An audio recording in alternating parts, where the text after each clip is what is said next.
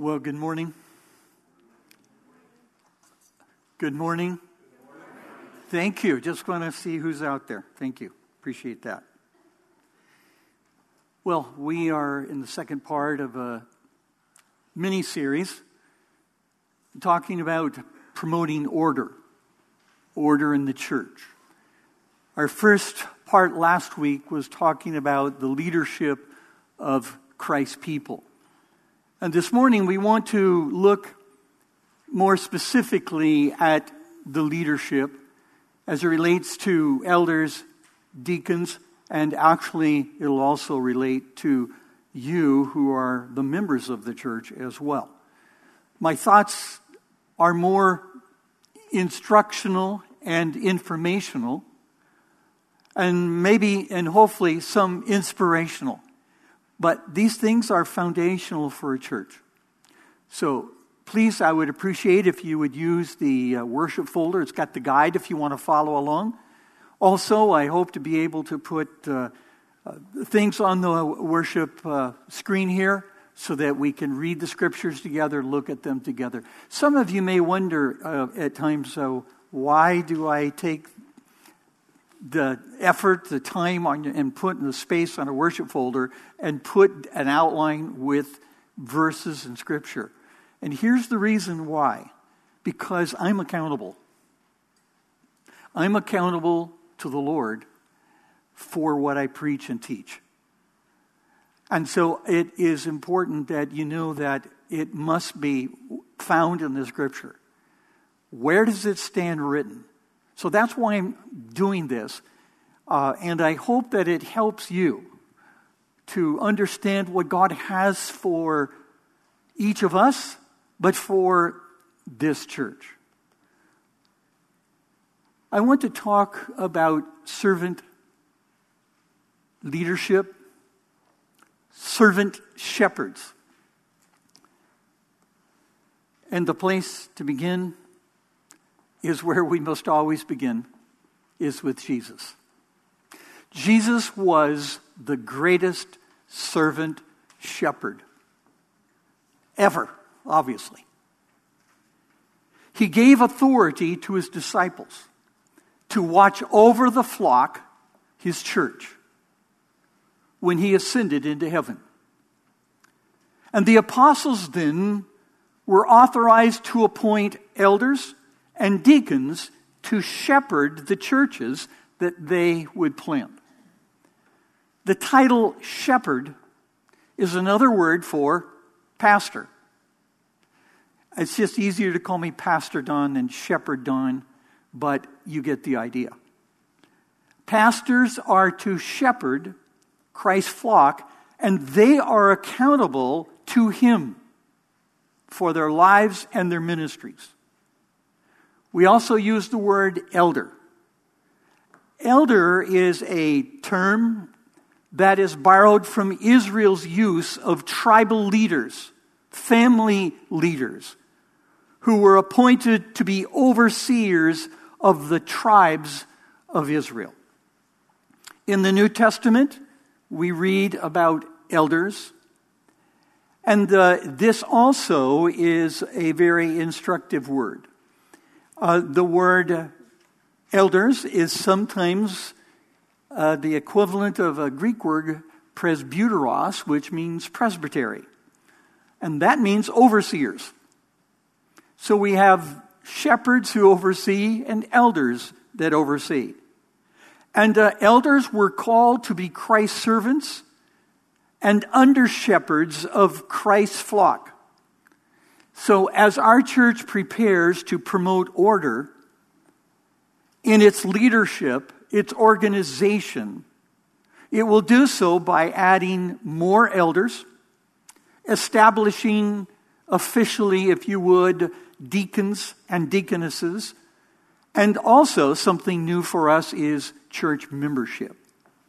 So, here are some things that are important that I think are biblical and will help guide us into the future. Servant shepherds are to lead by example. Jesus taught about what it meant to be great. We use that phrase a lot. He's a great guy. He's a great athlete. She's a great person. But what does it mean to be great in the eyes of God? Jesus taught about that. He said, But whoever would be great among you must be your servant, your slave. And whoever would be first among you must be your slave. Even as the Son of Man came not to be served, but to serve, and to give his life as a ransom for many. Jesus did more than teach about servant leadership. He lived his whole life that way. He was born in a manger and was swaddled in a cradle.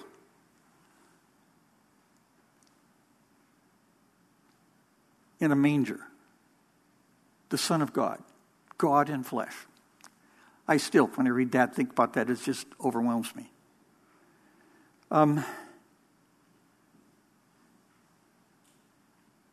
from all that I've studied and read, there are only a few things that I can find that Jesus ever owned. He owned a cloak, an undergarment, a pair of sandals, and had no place to lay his head at night and he was buried in a borrowed tomb. He was a servant. He who was rich became poor. He became poor that we might become rich. And by that I mean spiritually rich, sons and daughters of the King. He was the glory of God in human flesh, who stooped in lowly service to social outcasts, those who had leprosy, the untouchables, those with blind eyes, issues of blood, and bound in grave clothes. He even knelt down to wash men's dirty feet. This is the Son of God. Truly, he came to serve and not be served. He was completely confident in who he was, what his life purpose was, and where he was going. And those who share this mindset are secure in their worth. And when you are f- secure in your worth, you're willing to do the lowliest task because nothing can diminish who you are in Christ.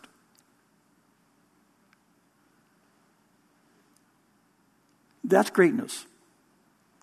When you are so secure in who Christ has called you to be that you can do the dirtiest job without any applause, without any recognition.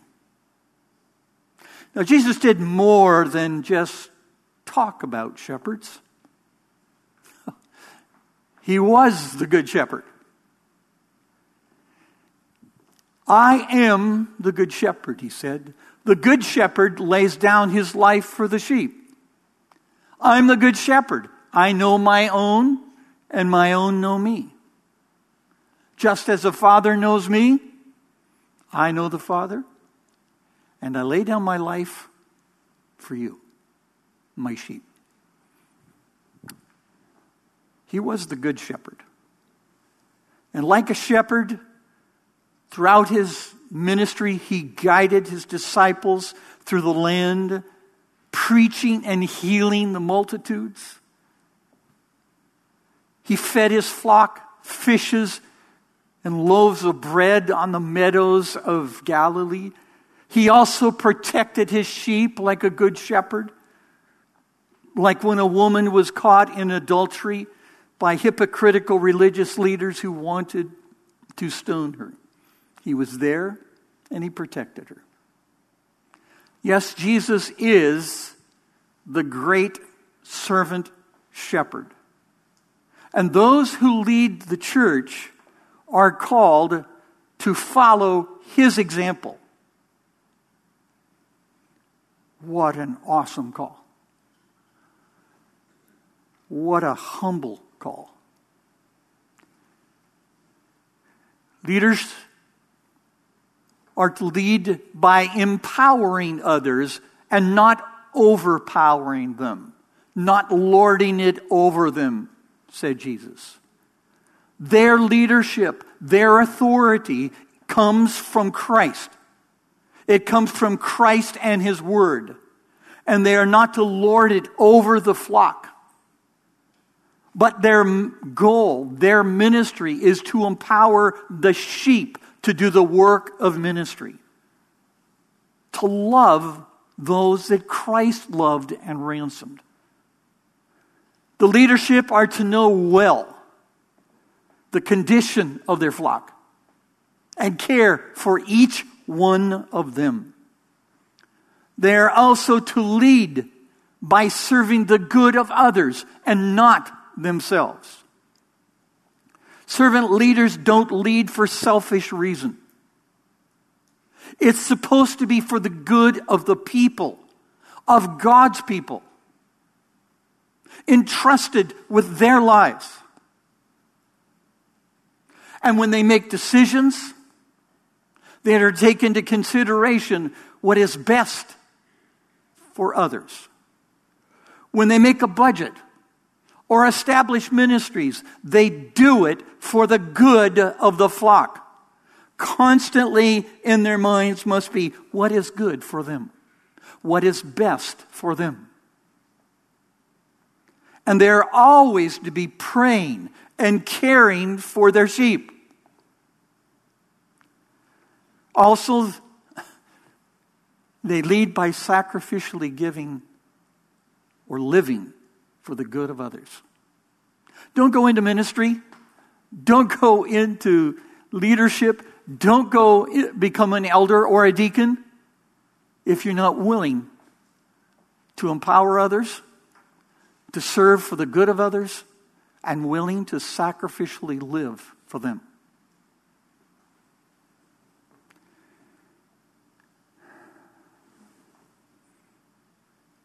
Jesus gave his life, we're told, as a ransom. He died for sinners. And so, servant leaders are to do the same. It's a call that requires self sacrifice and often comes at great cost. I can attest to that. And their greatness in the eyes of God, in the kingdom of God, is measured by their practical expressions of sacrificial love without looking for appreciation or applause. That is heart. That's why when some of you think an elder, think a pastor, it means so much. It means so very much. Your words of encouragement matter, and so do theirs. God's measure of greatness is just so different than anything we know here.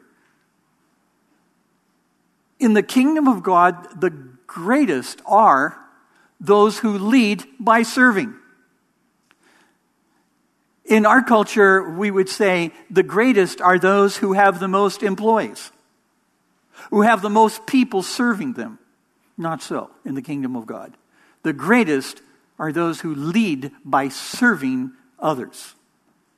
They are those who gain by giving. It seems like I don't understand that. If you want to gain, what do you do? You give. If you want to live, you die to self. That's just completely opposite of what the world would say. We are exalted by becoming humble.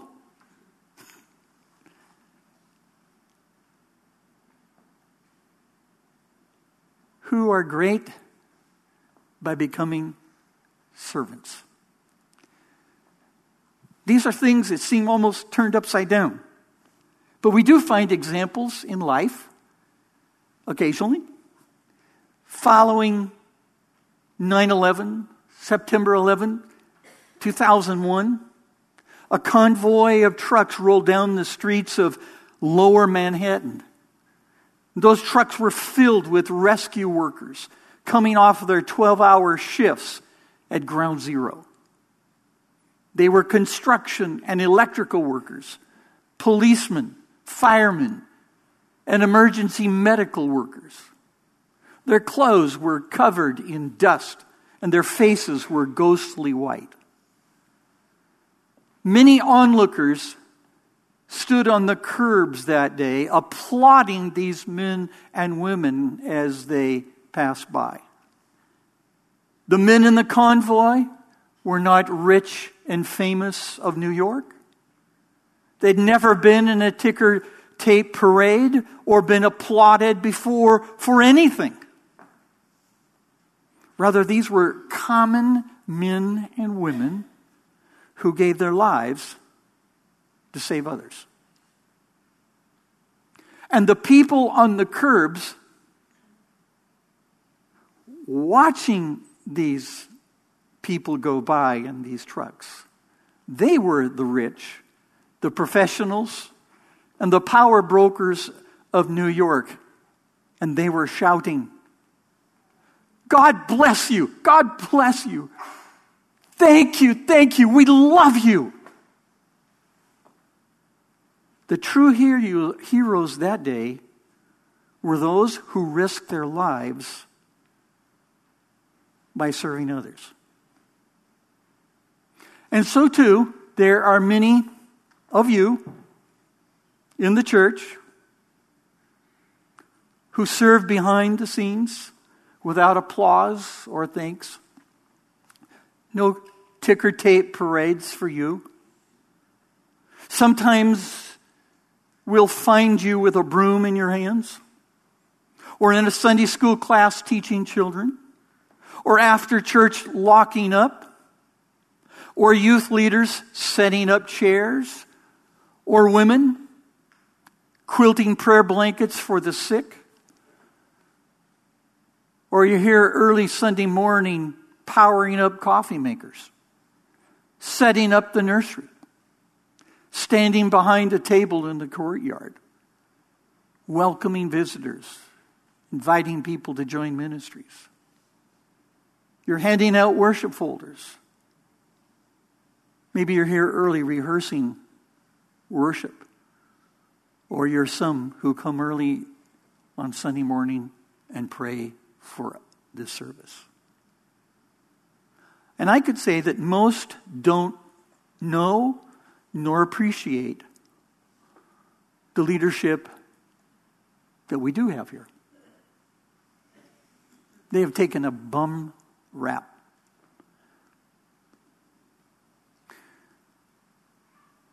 They have met into the late night, agonizing over decisions and praying throughout the week for hurting people in homes and in hospitals. But they and you are examples of greatness. You see, servant shepherds care for Christ's flock. One of the most touching scriptures that I have discovered, and especially in the book of Acts, is Paul writing to his dear brothers at Ephesus, fellow elders. And he's going to leave them. And he knows they'll never see him again because he believes he's going to be killed. So he says his farewells, but here's some of his last words to them Pay careful attention to yourselves and to all the flock in which the Holy Spirit has made you overseers. To do what? To care for the church of God which he obtained with his own blood. Notice we have here a restatement almost like what Jesus said that he, he, ransomed a people for himself with his blood. And here we have again that same idea a church, a people obtained by the blood of Jesus Christ. Servant shepherds are admonished by the apostle to first pay attention to themselves and then to the flock. This means prioritizing their lives, their personal lives, financial lives, business lives, so that they have a vital prayer life as well as a time to be alone in God's Word. They must always be discovering and growing in the knowledge of Christ. It means paying attention to their wife and family by making them their highest priority under their priority of loyalty to Christ.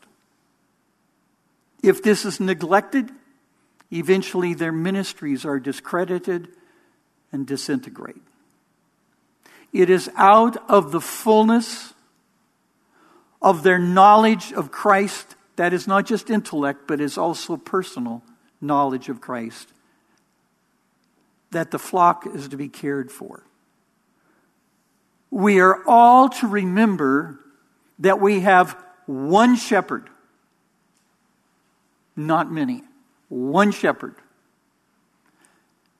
We may have many under shepherds, but one shepherd. We are all one flock for whom Christ died and shed his blood. Therefore, the scriptures have many admonitions that we are to maintain our unity in Christ and joyfully follow Christ as he works through the leadership of a local church.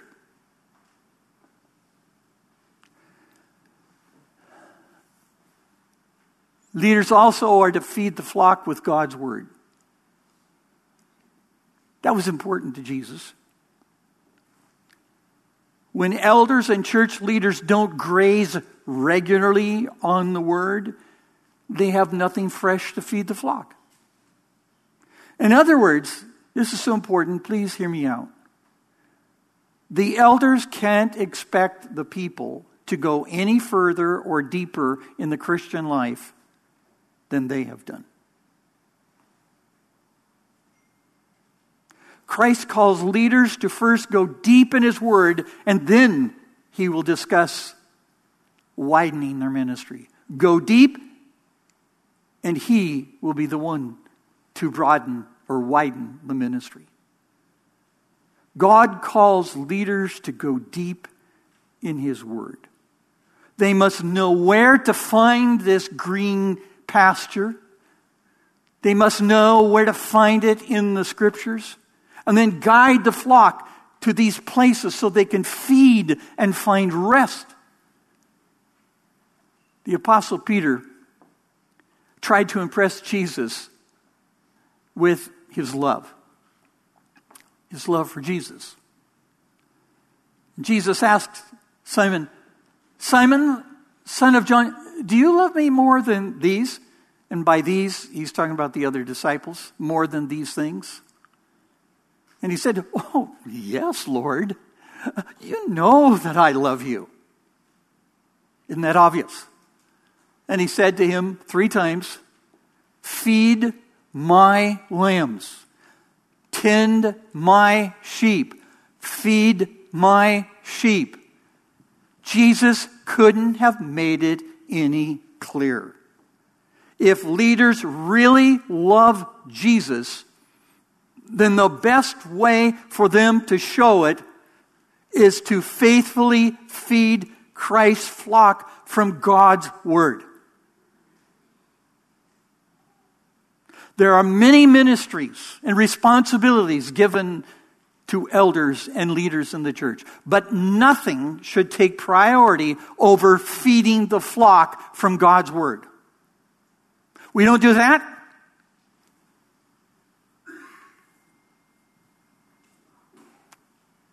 the flock perish. The church has lost its purpose. Elders also need to guard the flock from spiritual predators. Paul was concerned to warn the elders that he was going to say farewell to. He says, I know. I know that after my departure, fierce wolves will come in among you, not sparing the flock. And notice this, and from among your own selves will arise men speaking twisted things to draw away the disciples after them. Wow. Paul was preparing the elders for a spiritual reality, spiritual warfare. He wanted them to know what it's going to take to lead the church. He knew that where God is at work, there will be spiritual imposters who will sort of mosey in, meander in, to deceive, to try to destroy your trust in Christ, for your belief in the grace of God, and look for ways to enslave people to the law.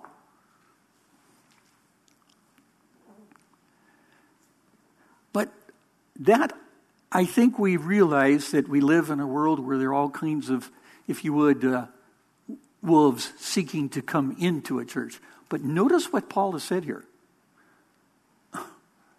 And also from among your own selves will arise men speaking twisted things. That's the hardest for me. That's the hardest thing for me to understand, but it's a reality.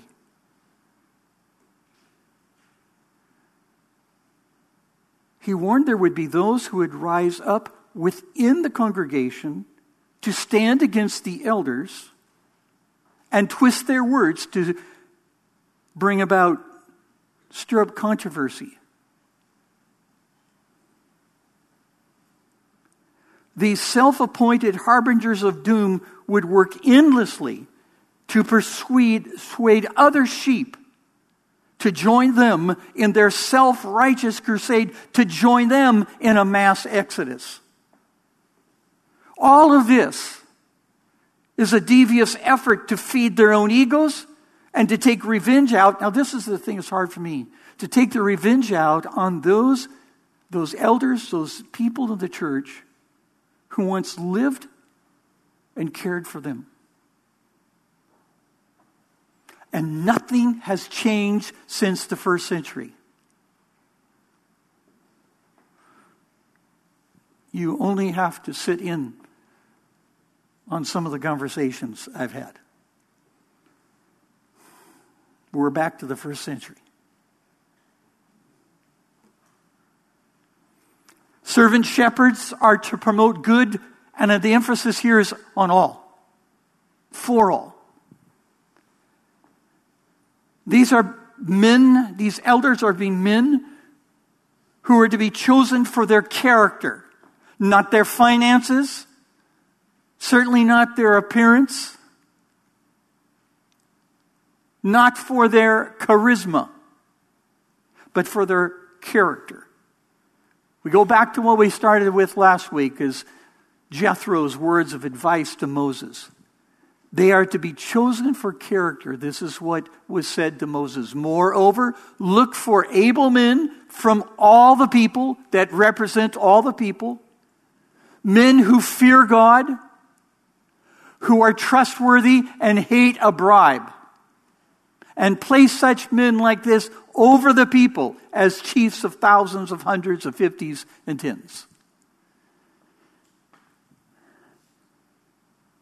To choose able men. What does he mean by that? Able men means men of strong moral character, diligent resolve.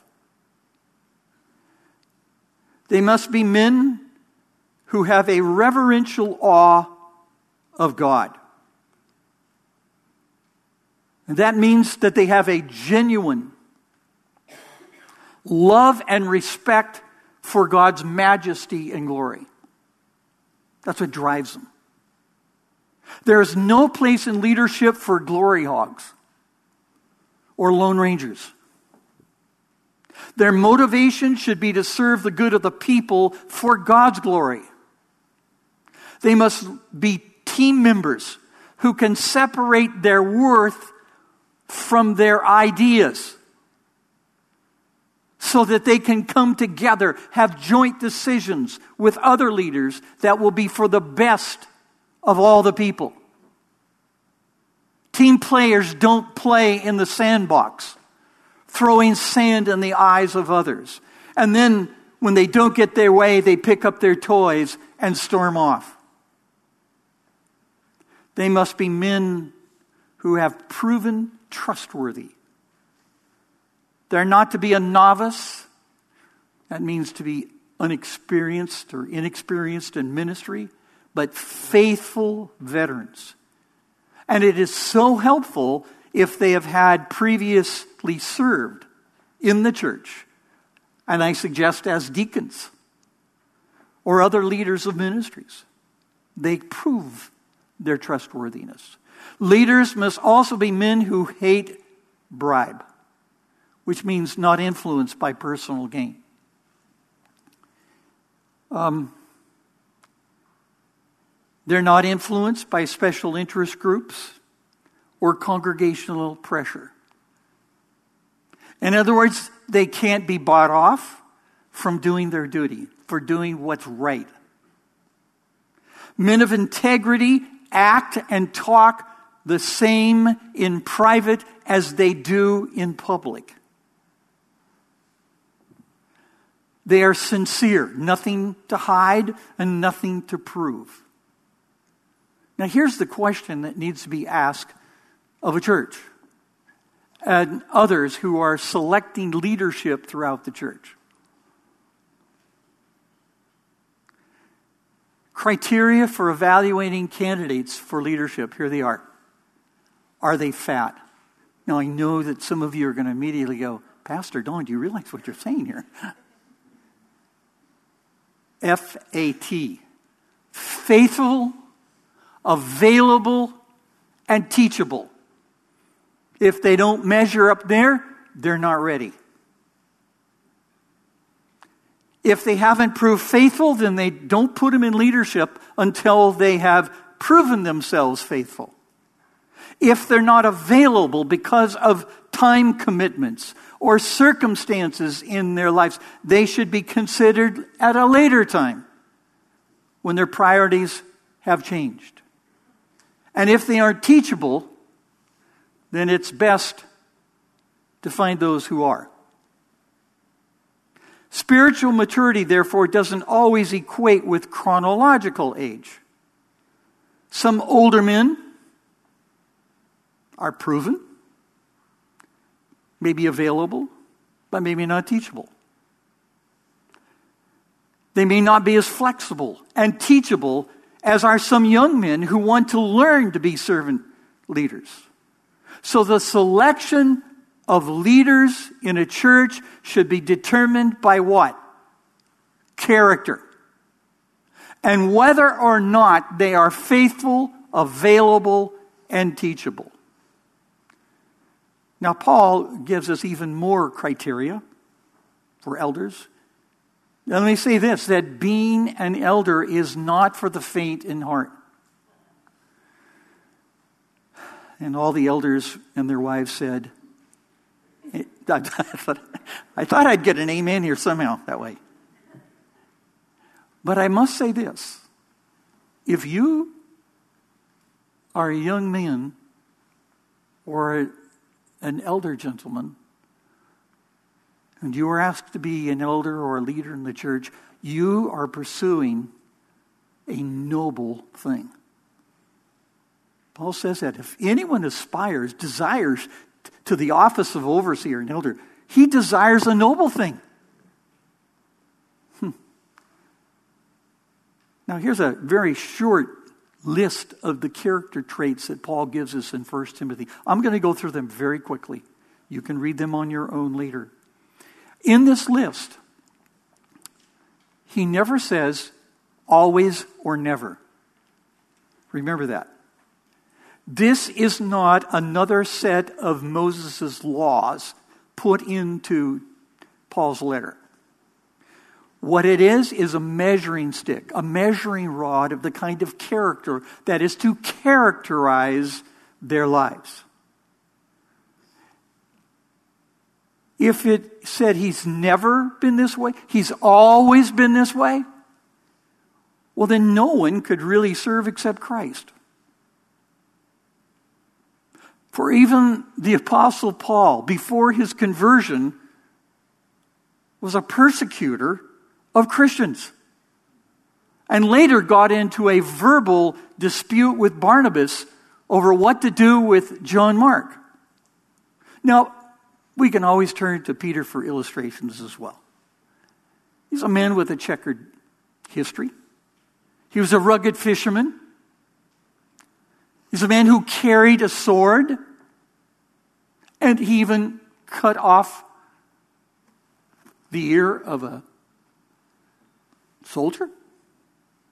He denied Christ three times and once had to be confronted by the Apostle Paul for favoring Jews above Gentiles.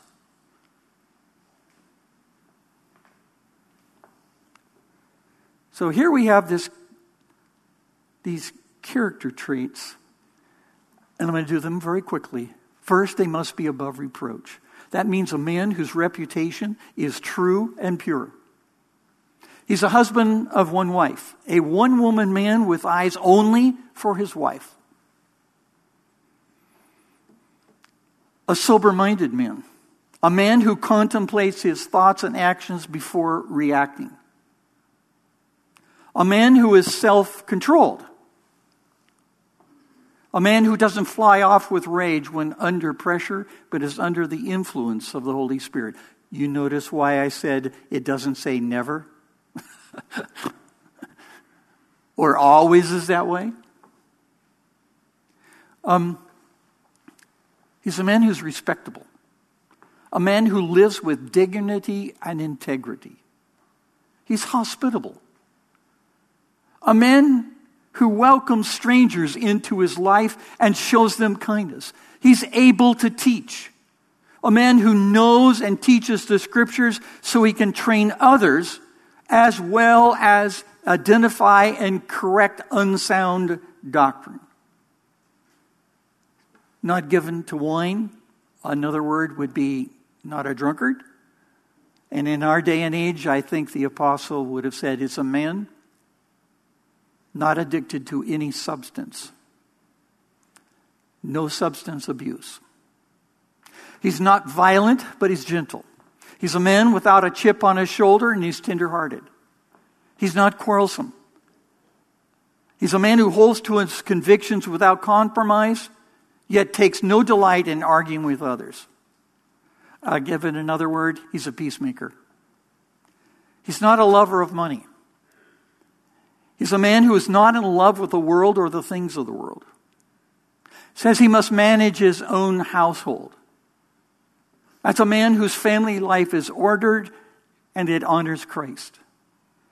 He must not be a recent convert. He should be a man with a proven history of faithful service. He must also be well thought of by outsiders. A man whose reputation is true and pure outside the church, in the community. For there to be order in the church, there must be also different levels of authority. And elders are accountable to God for their conduct and their decisions that affect the church. That means all authority comes down from Christ and His Word to them. And in return, they are authorized to appoint and empower others, like deacons, to carry out the diverse responsibilities and ministries under their supervision. I don't know how well you can see this, so I'll pass over it rather quickly. This is a little diagram that I made. What you have in the church is elders, deacons, you have other ministries that they lead, and then it's the members of the church. It all flows out. It's not top down. Christ is the head of the church, and we're all about serving Christ's community and the world. The elders are responsible for the overseeing the church, feeding the flock.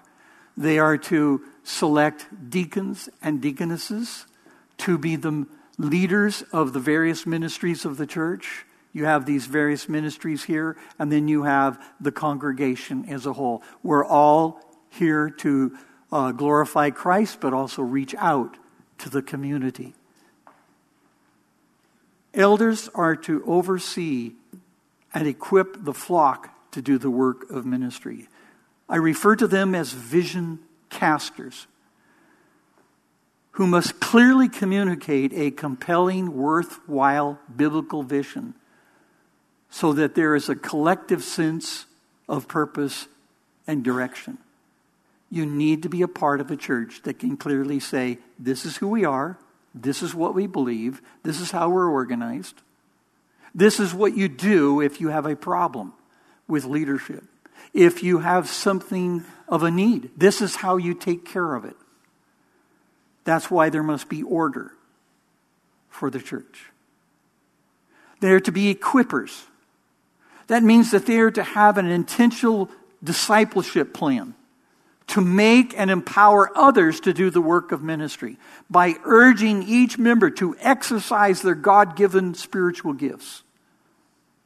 The elders are to build up the people to become all that God intended them to be and do. Elders are like coaches who cheer on the team.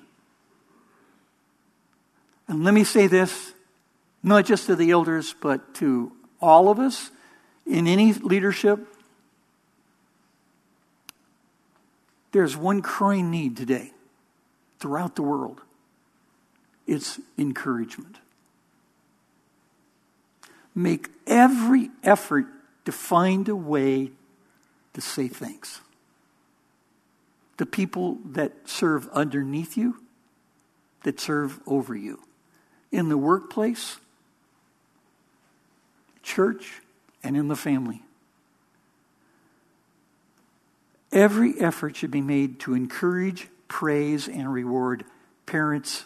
Try it on kids. They thrive on being encouraged. Somebody to believe in them. Somebody to say, you're awesome. Sometimes we focus on each other's inadequacies and failures rather than their strengths and their contribution. Quickly, deacons. Deacons are vision keepers. The elders communicate the vision, and now the deacons are those who keep the vision. They are under the authority of the elders to lead different ministries. They're hands on people. The word deacon comes from the Greek word diakonos, which literally means, you're not going to like it, slave, servant. You see, in our day, that would look like you don't have much worth. We don't understand what that was like in the first century. It wasn't a word of disparagement. Rather, in many cases, it was a word of honor. Think of that. It was an honor to serve under a king or a person in high places. There were privileges, there were benefits in this. And for deacons, they serve Jesus Christ as his servants. They're not the servants of men, they're the servants of Christ. And there is no higher calling than this to be a servant of Christ. They are to be both spiritually gifted men and women who have met the qualifications that are mentioned in the Bible. And there's only one difference that I've found between the character of an elder and a deacon, and it is that they're not required, as it says, to teach, to be able to teach. But it does say that they're be known to be full of the Spirit and wisdom these deacons and deaconesses are to be worthy of respect. They are sincere and they do not pursue dishonest gain. Deacons are to set the example of spiritual maturity and personal ministry. Above all else, they need to have a servant's heart. A servant's heart for the things of Christ. They are vision keepers who keep the church's vision alive, and they implement the vision by leading various ministries under the authority of the elders. In our church, deacons will be appointed by elders to serve for three years, after which they can once again be reaffirmed for an additional three year term of office, and it can be perpetual to keep doing that. Nothing that I know of yet that would restrict you. Now, how about us, the congregation? This is a new dimension for this church. it's official church membership. You may not have come from a church that had that. Congregation members are vision affirmers. They are those who serve one another according to their spiritual gifts, and they will be given authority to affirm major recommendations and decisions made by the elders when it's brought before the congregation. You have a voice. And the elders of this church want to share that with you. We will be responsible to approve the appointments of additional elders every year as well as the annual church budget and any other major decisions deemed necessary by the elders. The members of the church shall serve one another, as I said, according to their spiritual gifts. And you're saying, well, why do you need formal church membership? Good question. Quickly, succinctly. Membership helps identify those who are committed to the local church so they can officially participate in affirming the major decisions of the elders. Do you understand what I mean by that? If you are a member of the church, then you are welcome. You have the authority, you have the responsibility to take part in affirming, up or down, the decisions of this church. Secondly, Membership is needed to exer- exercise church dis- discipline if such a matter would ever arise. Three, membership reinforces loyalty and allegiance to one another. Hebrews 13, 17 really speaks to us.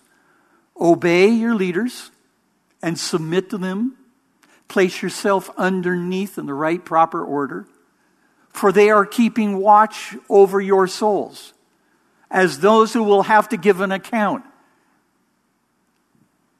Let them do this with joy and not with groaning, for that would be of no advantage to you. This speaks volumes. This speaks volumes, speaks volumes. Elders, leadership, you're watching over the souls of those for whom Christ died. People, congregation, we have responsibility to follow the leadership of your church. If you have a problem with it, go to the elder. Go to the elders. Don't get on a Facebook page and go back and forth about who said this. Don't write anonymous letters to all the church. I'm speaking so clearly to you. I think you guys all get it. That's not anything like what has been said in the scriptures. Nothing like it. If you leave the church for whatever reasons, leave. leave gracefully. Don't leave and then try to undercut the church you left. I, I don't even say this on my own perspective. I'm telling you, this is what I believe the scriptures are saying. I'm just so troubled by some things. And the servant shepherds lead the flock to a place of peace. Amen. Amen. The one thing that is needed the one thing that is desired in every church is peace. inner tranquility, and relational peace with each other. Without peace, there is no credible testimony to the world. Matter of fact, Jethro was correct when he told Moses, God will direct you, and you will be able to endure. And all this, and all this people also will go to their place in peace. Order in the church will prevent burnout. Order in the church will promote and keep the unity and peace of the church.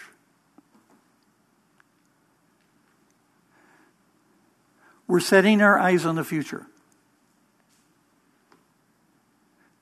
A lot of time has been put in, a lot of prayer has gone up. There are many who believe God is calling them to lead, to move ahead, to lead us as a church into peace. Please pray for the church as it moves ahead. Ask the Lord how you can help, how you can help carry the burden and see God's blessings unfold. I'm going to leave you with these words this morning. Next week, by the way, we're going back to James. I can't wait to get back there. Talking about some of this stuff so upfront with you is really not part of who I am, but it's what I think needs to be done, needs to be said. Joshua is one of the greatest men who ever led Israel. Joshua had a daunting task of taking leadership, following Moses. How would you like that job? what miracle have you performed lately, Joshua? and he leads his people, as God did, right up to the Jordan River. Now, you would think if God was going to lead him and take the people across the Jordan River, that God would have said, This is the perfect time to cross the river because it's the summer and there's just, you could wade across this thing. You could take a million people across this. It's a great time to do it. But what did the Lord do? He waited until it was swollen and impassable, uncrossable. He leads his people to the uncrossable, the impossible. And Joshua is standing there going, Oh, brother. The Lord said, Be strong, be strong and be courageous, for I'll lead you. And here's his words. I think these are some of the most incredible words, and it's for us today, too. We're about ready to cross the Jordan, and it's been flowing. Consecrate yourselves, said Joshua. That means set yourself aside. Set yourself aside for the purposes of God. Set yourself aside to be a servant of Christ. Set yourself aside to help shepherd others. Set yourself aside for tomorrow the Lord will do wonders among you. Do you have that kind of faith? Do you have that kind of faith? If you do, it will be tested. Amen to that too. We're about ready to cross over. And I want you all to go. Don't listen to the naysayers.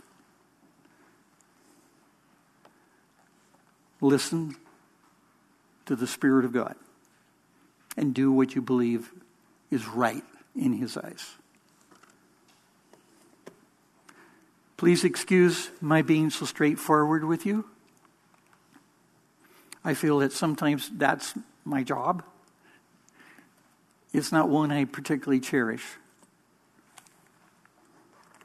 But consecrate yourselves, for tomorrow, the Lord said, I'll do great wonders. I'll do great wonders among you. Trust me. Will we trust him? Father, thanks for our time together, for your word. Oh, how real it is, practical it is to our lives. We need you desperately. We need the Good Shepherd to guide us, to feed us, to lead us. We know that you do not abandon your flock. You never have, you never will. We are here this morning wanting to follow your direction.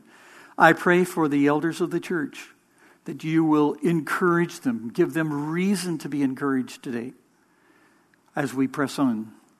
For those who will become the deacons of various ministries, Lord, I pray that you'll prepare their hearts. You'll give them a, such a joy for their ministry that it'll be obvious as they lead people into various kinds of ministry. Lord, I pray for your flock, this congregation. Lord, thank you for them. These are great people who have shown their greatness by their faithfulness. Bless them, encourage them today as we move on. Thank you for Christ, who didn't come to be served, but to serve and to offer his life as a ransom for sinners like us. Thank you in Jesus' name. Amen.